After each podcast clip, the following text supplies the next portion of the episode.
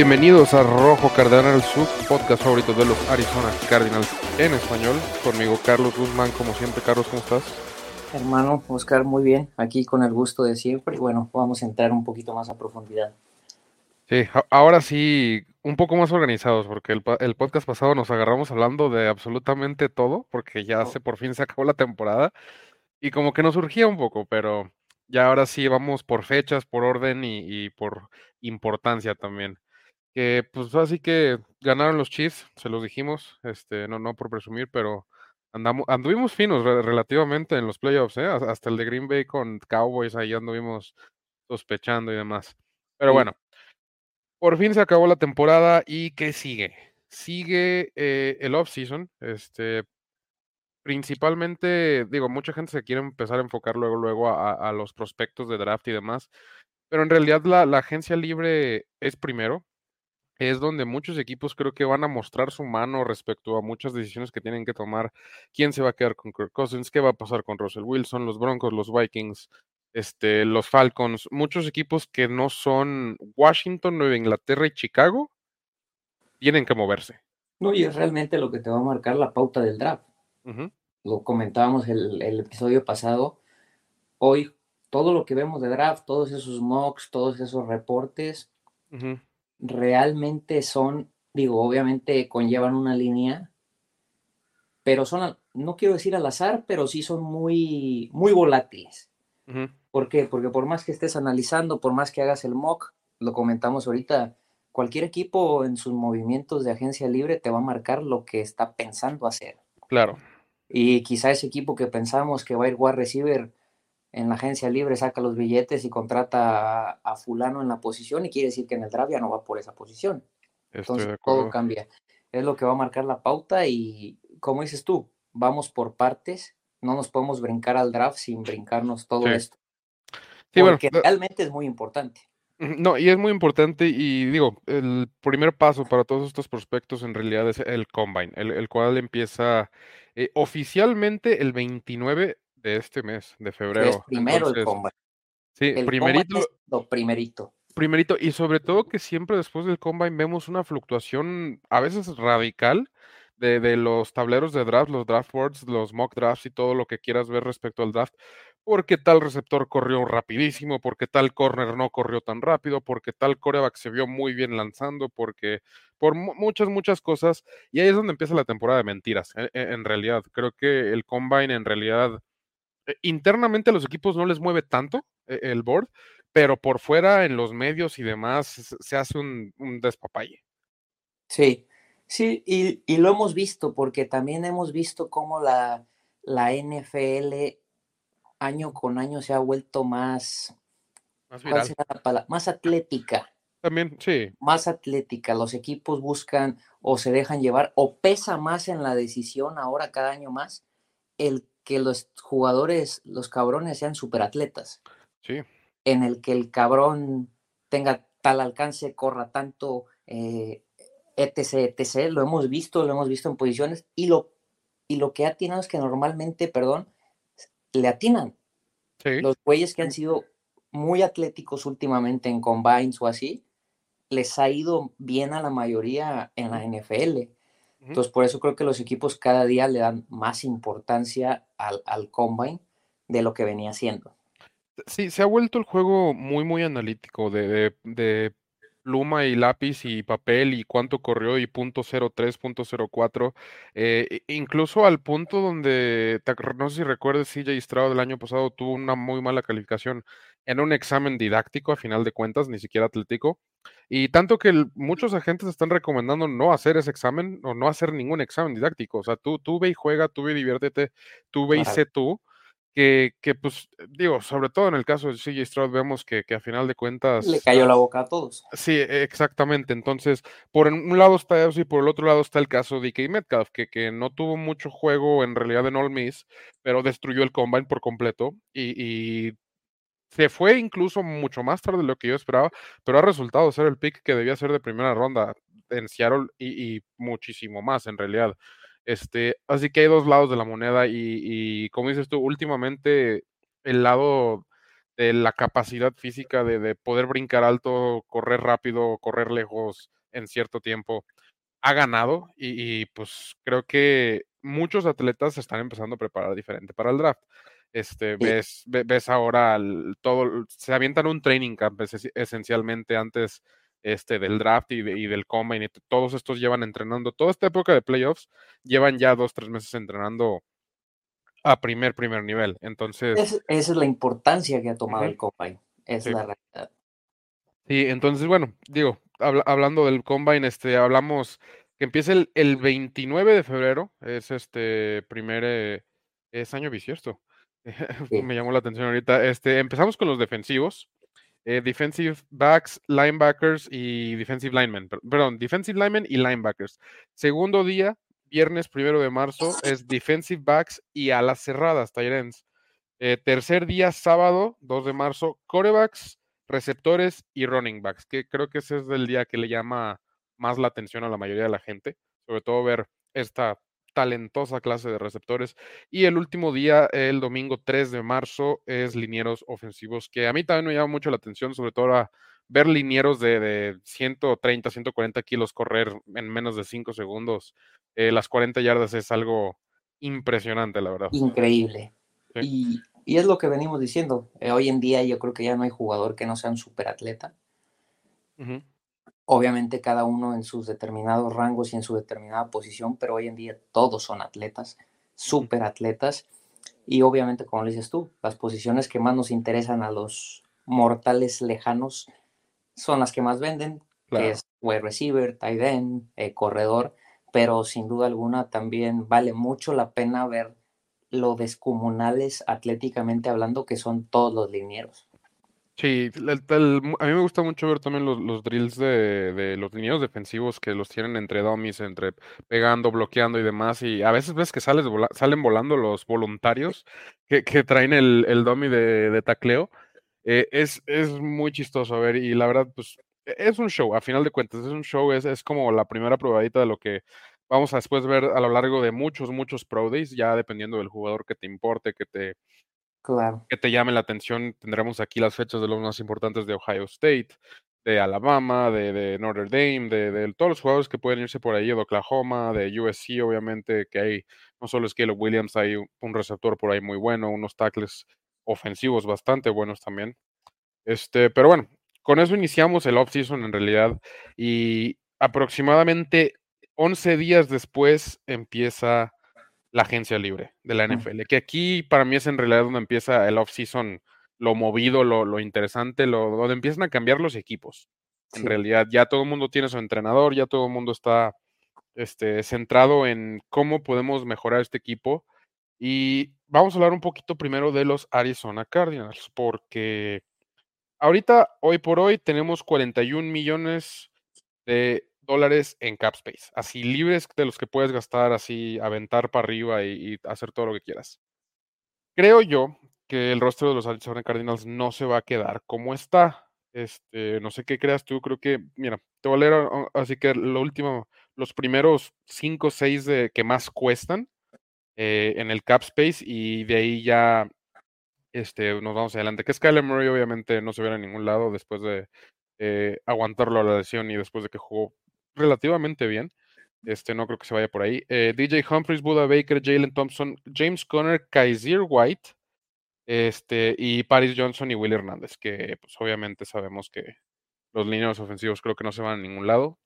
Eh, Kaiser White, James Conner, Jalen Thompson y Buda Baker creo que son también eh, candados y pues digo, dije no se van los niños, pero me refería a Paris Johnson y Will Hernández. DJ Humphries. DJ Humphries, importante la lesión porque se, se convierte en una decisión difícil, eh, pero la realidad es que desde antes no venía yo creo que jugando como un tackle ofensivo que tiene un cap number de 23 millones de dólares. ¿Qué opinas? Eh, sí, yo creo que cuando te vas a la a esa, a esa pequeña lista de la parte de arriba. Y ves los nombres que me acabas de decir, creo que automáticamente te das cuenta de lo triste que está el rostro. sí, también. Sí, Kaiser White está top 6. Te voy a decir, e, e, es, la verdad, o sea, si, si ese es tu top 6 de los más caros, por así decirlo, tú esperarías nombres sumamente pesados. O seguramente si nos vamos a esa misma lista de otros equipos, habrá una, una diferencia descomunal en cuanto a nombres. Que es, digo, dejando fuera a Kyler Murray, porque obviamente pues tu coreback muy normalmente va a estar ahí. Eh, creo que James Conner merece estar ahí.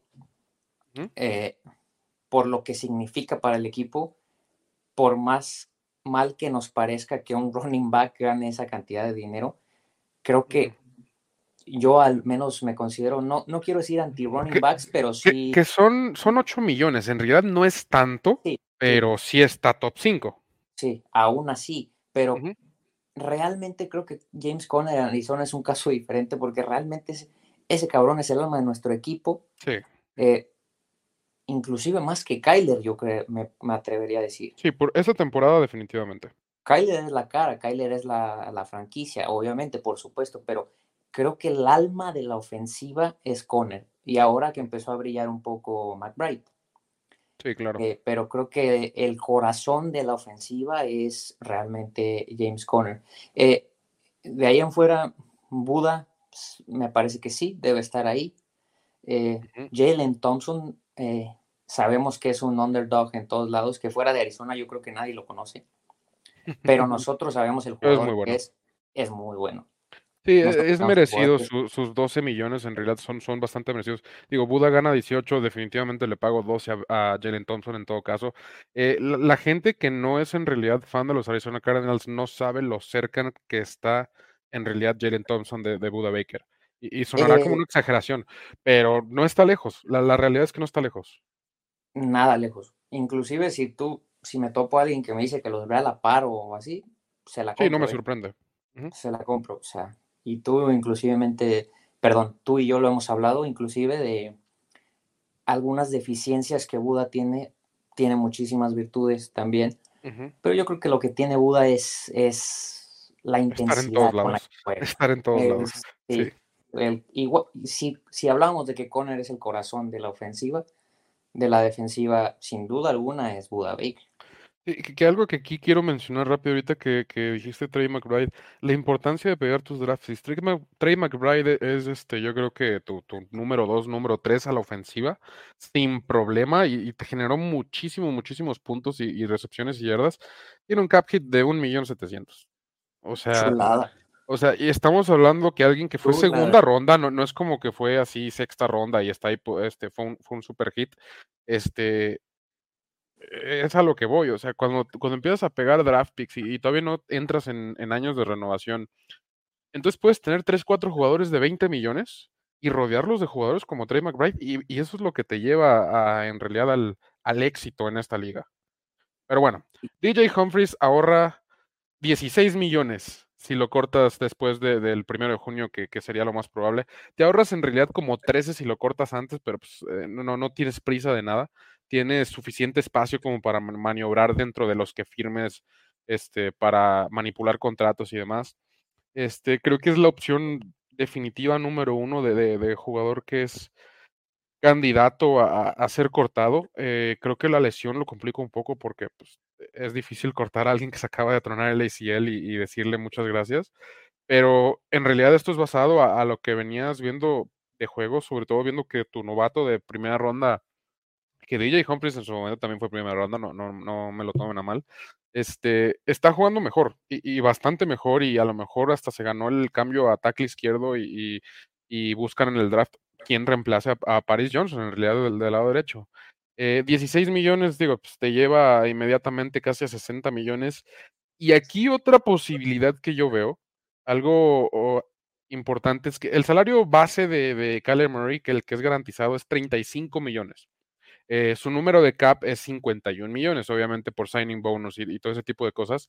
Este, aquí una opción que, que los equipos con corebacks que ya están ganando este tipo de contratos muchas veces hacen y, tienen la posibilidad de hacer grandes números en poco tiempo es convertir el salario en un signing bonus o, parte del salario, a lo mejor no todo, y lo pateas en los años, a, los años que le queda. Supongamos que le quieres ganar 20 millones y los pagas inmediatos a Kyler y divides esos 20 millones en creo que le quedan 4 o 5 años, que son 3 millones más al año el próximo año, que ya lo dosifica y es una estrategia muy, muy válida eh, en jugadores que tienen estos contratos grandes y digo, me refiero a, grandes porque obviamente el de Kyler es de 35 millones, también se puede hacer con Buda Baker, que tiene un, salario base de 14 millones, le das 10 y distribuyes esos 10 en sus próximos dos o tres años, o le das una extensión y, es otro signing bonus.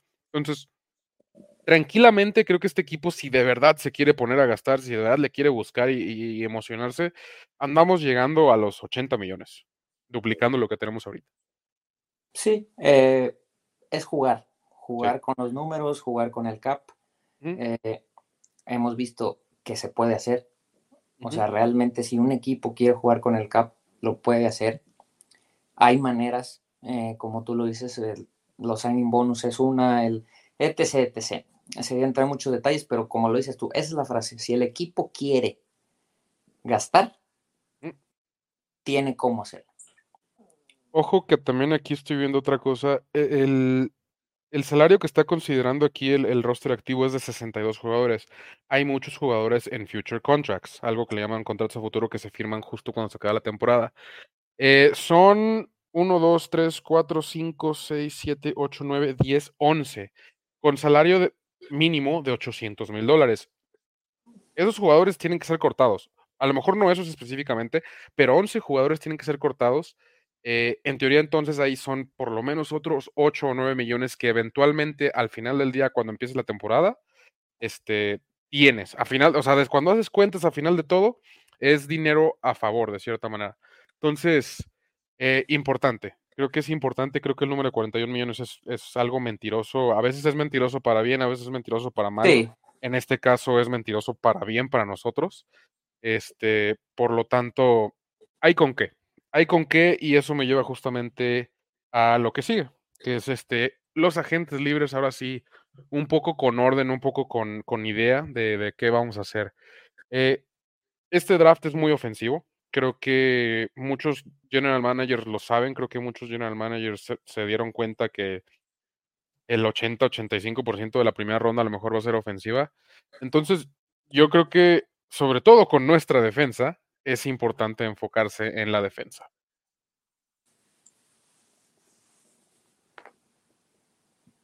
Que aquí está.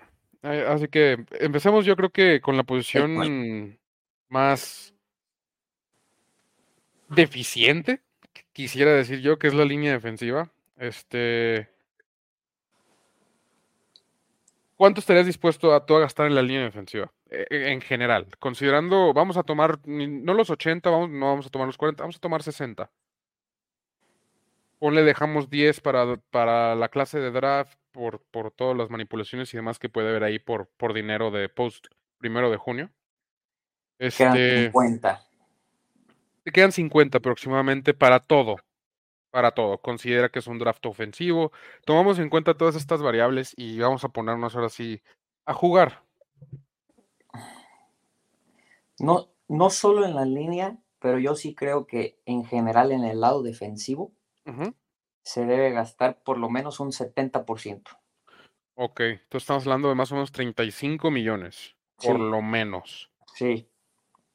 Que vamos a tomar a lo mejor los contratos actuales que tienen un poco de base, a lo mejor nos van a ganar un poquito más, unos van a ganar un poquito menos. Este, vamos a empezar con la línea defensiva, que tenemos a Leonard Williams hasta arriba, que, creo yo no, que, no es el más talentoso de esta lista. 21 eh, millones, entonces de ahí para abajo considera que esos 21 millones a lo mejor no son íntegros para tus 60 millones, a lo mejor por lo menos un 80% de esos 21 millones por signing bonus y todo ese tipo de cosas, sobre todo que el primer año es el más fuerte por el signing bonus, este, y de ahí se parte. Eh, Chris Jones, 20 millones. Yo creo que él sí sería un poquito arriba. Eh, yo creo que es 20 millones es lo que te costaría como cap. Daniel Hunter, que a mí me encanta, 17 millones. Randy Gregory, 14 millones. DJ Reader, 13 millones. Este.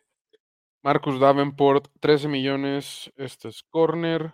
Sadarius Smith, 11 millones, Ngakwe 10 millones, Fletcher Cox aquí está en 10 millones, es, es, ya 34 años, es la razón, pero a mí me encanta, a mí yo creo que es un gran, jugador todavía.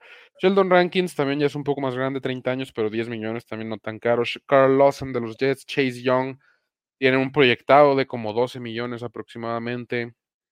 Este, de corners, así rápido, a Dory Jackson, y hasta grande. Kendall Fuller también, 29, no está tan grande. Stephon Gilmore, Michael Davis, Kenny Moore, todos esos ya son menos de 10 millones. Eh, Chidobe Aguzi, que ha tenido buenas temporadas. Em, bueno. Eh, yo creo que en realidad, importante aquí, sobre todo, este, enfocarnos en la línea defensiva. Eh, yo creo que 35 millones es, es algo importante. Creo que eh, puedes ponerte a jugar un poco más con este todo lo que tienes. Creo que considerando que a lo mejor BJ Ojolari se puede quedar, a lo mejor este Kenny Steele se puede quedar. Eh, no Kenny Steele, este. ¿Cómo se llama nuestro Steels? Tackle defensivo. Dante, ¿no? Dante Steels. Dante Steels, tiene razón. Mira, yo aquí pensando rápido, por lo menos en esos 35 millones tiene que haber un edge rusher, un defensive tackle y un corner. Esas son las más importantes, creo yo. Considerando 35, 40 millones, este, que quede disponible Daniel Hunter, yo brincaría por Daniel Hunter por los mismos 17 que tiene ahí, en realidad. Este, eso nos deja como 24 más o menos. Eh, yo iría por Maduike de los Ravens, que, que sabemos que queda libre también que podría a lo mejor también otros 17, 34 eh, y pues ahí te queda un poquito, te queda poquito para los corners, que no sé qué opines de los corners. ¿Preferirías irte en alto por los corners o en los tackles? Es que nos hace tanta falta ambas que ni a, ni a cuál ni a cuál irle. Eh, creo que depende mucho de los nombres y creo que tienes que jugar este, con los números, como lo venimos diciendo. Eh o, dime en porcentajes de esos 35, 40, ¿cuánto gastarías en un corner? ¿Cuánto gastarías en tus dos jugadores de línea? Que son las tres más o menos más importantes. Me parece que es importante, este, creo que debes de encontrar la manera de poder contratar a tres jugadores buenos. y, lo, y lo hablábamos un poquito la, el episodio pasado. No espero que a lo mejor llegue un elite o no. Creo que nuestro equipo tiene tantos huecos que no puedes darte el lujo de derrochar en un jugador. Creo que necesitas llenar tantos huecos que necesitamos tres jugadores buenos. Quizá no irte al top de la lista, irte un poco más abajo. Daniel Hunter, como tú lo dices, a mí me gustaría muchísimo. Incluso a mí una apuesta que me encantaría sería Chase Young. Sí, a eh, mí también. Creo que tienes mucho que ganar, poco que perder. Creo que puede entrar en el sistema. Y creo que él es un jugador que necesita ir a un lugar donde pueda demostrar lo que fue, o lo que era, o lo que se esperaba de él antes de sus lesiones. Y después en el corner, creo que ahí sí tienes que ir a gastar. Eh, creo Es que, mira, por el lado del corner, yo, yo también opino esto. Hay jugadores como Jeff Okuda y CJ Henderson que son muy jóvenes que simplemente estaban en una situación muy mala este, que te puedes a lo mejor arriesgar con esos. Y corners en el draft sí hay. Defen defensivos en el draft casi no hay. En el draft sí hay corners, pero solo corners.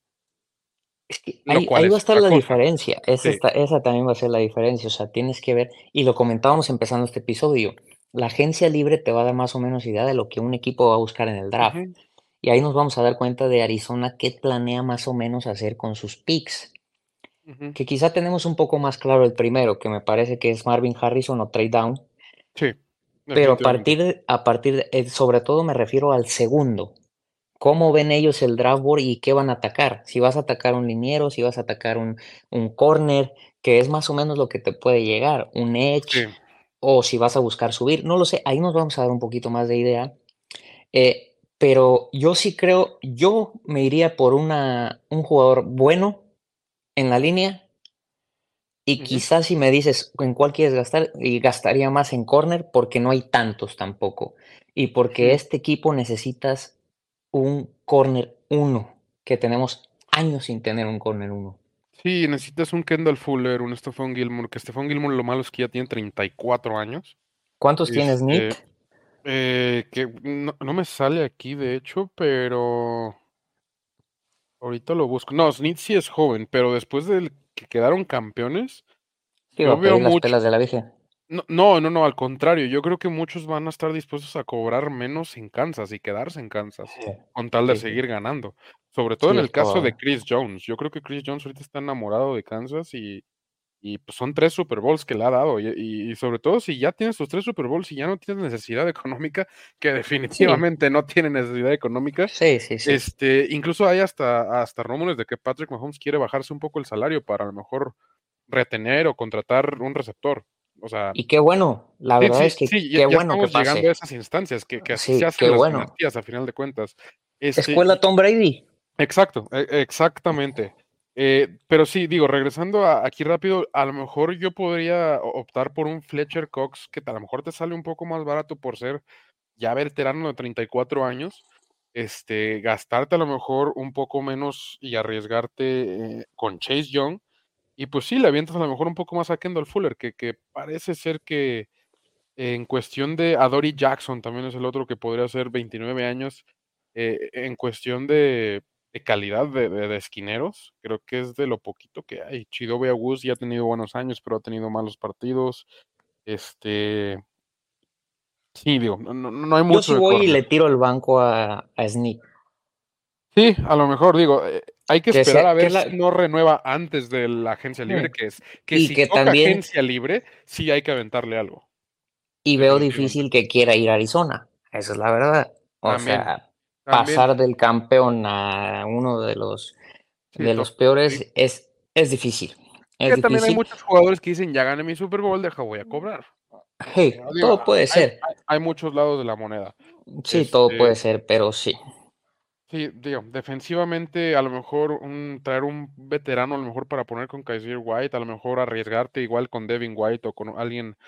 Frankie Lubu está ahí, que, que es un jugadorazo. Este, Brian Recuérdame el nombre del que hablábamos de Baltimore, eh, Madubuike. Madubik. E- ese es- Madubik. eh, sí, e- ese para mí sería gastarte un poquito más en, tu tackle defensivo, pero te cambia el juego terrestre totalmente. Eh, Y es- es joven, ¿no? Sí, es, es bastante joven, creo que tiene 28, 29 años. Este, e- es- te, te cambia, en realidad te cambia, te cambia bastante. Eh, del lado ofensivo de la bola, creo que receptores lo que más necesitábamos, a lo mejor guardias. Este, acaba de soltar ahorita los Bears a Cody Whitehair, que es uno de los mejores guardias de la liga, me atrevo a decir. Este, no, no, no Sí. suena mucho porque pues, juegan los Chicago Bears. es Sí. la triste realidad, pero eh, un guardia como tal te costaría prácticamente lo mismo que, Will- que Will Hernández, que es, es, me atrevo a decir a lo mejor que hasta poquito mejor que Will Hernández. Cody Whitehair, 11, 12 millones. No, no, no tienes que gastar bastante que entre manipulaciones de, de, de tu signing bonus y todo ese tipo de cosas, te- en realidad te sale, te terminan saliendo en 5 millones. Eh, eh, por lo menos los primeros dos años. Y ya de ahí ves qué haces. Eh, receptores, Mike Evans, estamos hablando de 20 millones por lo menos. Beckham Jr. no me interesa, la verdad. Y Higgins va a cobrar, yo creo que alrededor también de los 20 millones. Eh, Michael Pittman también va a cobrar alrededor de los 20 millones. Eh, Hollywood Brown, que sigue siendo opción para renovar. Yo creo que andamos viendo algo como 16 millones, me atrevo a decir. Y, y no más de eso, a lo mejor un solo año de 18 para ver qué trae. Este, pero sí, digo, en realidad receptores, muchos de nosotros les estamos haciendo el fuchi porque queremos y necesitamos a Marvin Harrison Jr. Sí, Eh, sí, sí. Pero hay que, hay que tener opción B, porque si llegas ahí en número 3 y los Patriotas toman a Marvin Harrison y tú no contrataste a nada, estás en muy mala posición en respecto a los receptores. Sé que no estamos tocando el tema, pero te planteo un escenario. Pasa eso. Malik Neighbors en el 4 te pone feliz o triste. No. Yo creo que. Ay, no sé. Porque mucha gente lo pone ¿eh? Muy cerca de Sí, Marvin Harrison. Sí, muy cerca, pero no. Es que eh, Marvin Harrison Jr. mide unos noventa y tantos y, y es, creo que está más rápido. Digo, lo vamos a ver en el combine, a lo mejor cuando corran su 40, pero eh, no. Tú ves los highlights de Neighbors y es un demonio también. Sí, también. Tiene una Y estás hablando de alguien que en la mayoría de mocks se va top, 5 en el top 7. 85% de los mocks. A mí lo que me gustaría, digo, sé que no, no, es parte de la opción en realidad, pero yo, o sea, de tomar a Neighbors, yo me prefiero hacer el trade con Giants, porque si no está Marvin Harrison significa que está un coreback. Sí. Eh, eh, es la ventaja que tenemos teniendo el pico 4. Eh, y irte a 6 y tomar a Neighbors, o, irte un poco más atrás y tomar a Joe Alt, pero no, creo que feliz no estaría. Que, que sería también un poco unprecedented, como le dicen. Sin precedente porque receptor en 3 y 4. Está cañón. Está, bastante cañón.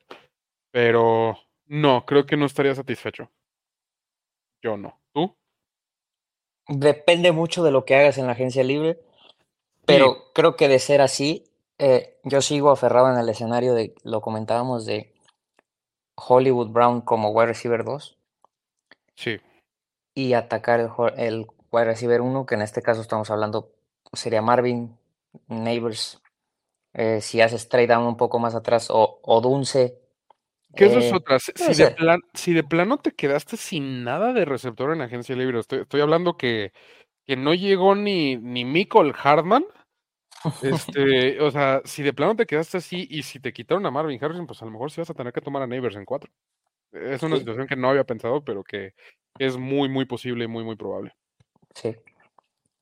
Pero bueno, creo que eh, eso es buena nota para terminar y prepararnos ya, ya para empezar el próximo a, meternos un poco más al draft y, y demás, y de, agencia libre de rumores y demás de lo que esté sonando. Pero bueno, creo que capítulo productivo, capítulo interesante de, de qué nos espera. Y todas las, todas, en realidad, todas, todas, todas las opciones que, que tienen los Arizona Cardinals de, de ampliar y de mejorar este roster. Y es que es difícil no hacerlo. Porque también para cerrar, de la lista que tú me digas, el nombre que tú quieras poner mejora nuestro equipo. Sí, es exactamente. El, nombre que me digas. Es el de aquí para arriba. Es de aquí para arriba. O sea, el, que llegue va a ser una mejoría. sobre todo del lado defensivo. Estoy totalmente de acuerdo. Hasta Noah Brown, el, de, los, de los Texans, que no jugó nada mal. ¿eh? sí, no, nada. O sea, realmente estamos en una situación donde donde si llega Gustavo Pérez, va a ser mejoría. Estoy de acuerdo. Entonces veamos eso del, lado positivo. Por supuesto que queremos nombres importantes. Creo que yo sí tengo fe y normalmente yo soy el, el entre comillas, pesimista en este podcast. No, pero eh, sí. pero yo sí creo que ha llegado el momento donde tienen que gastar. Ojalá y así sea. Así que digo, estamos cerca de la agencia libre ya menos de un mes. Así que, pues estén al pendiente del podcast, todos a tener toda la información, todos los rumores, notificaciones y demás en Rojo Cardenal. Muchas gracias, Carlos. Chao, gente. Chao, hermano. Bye bye.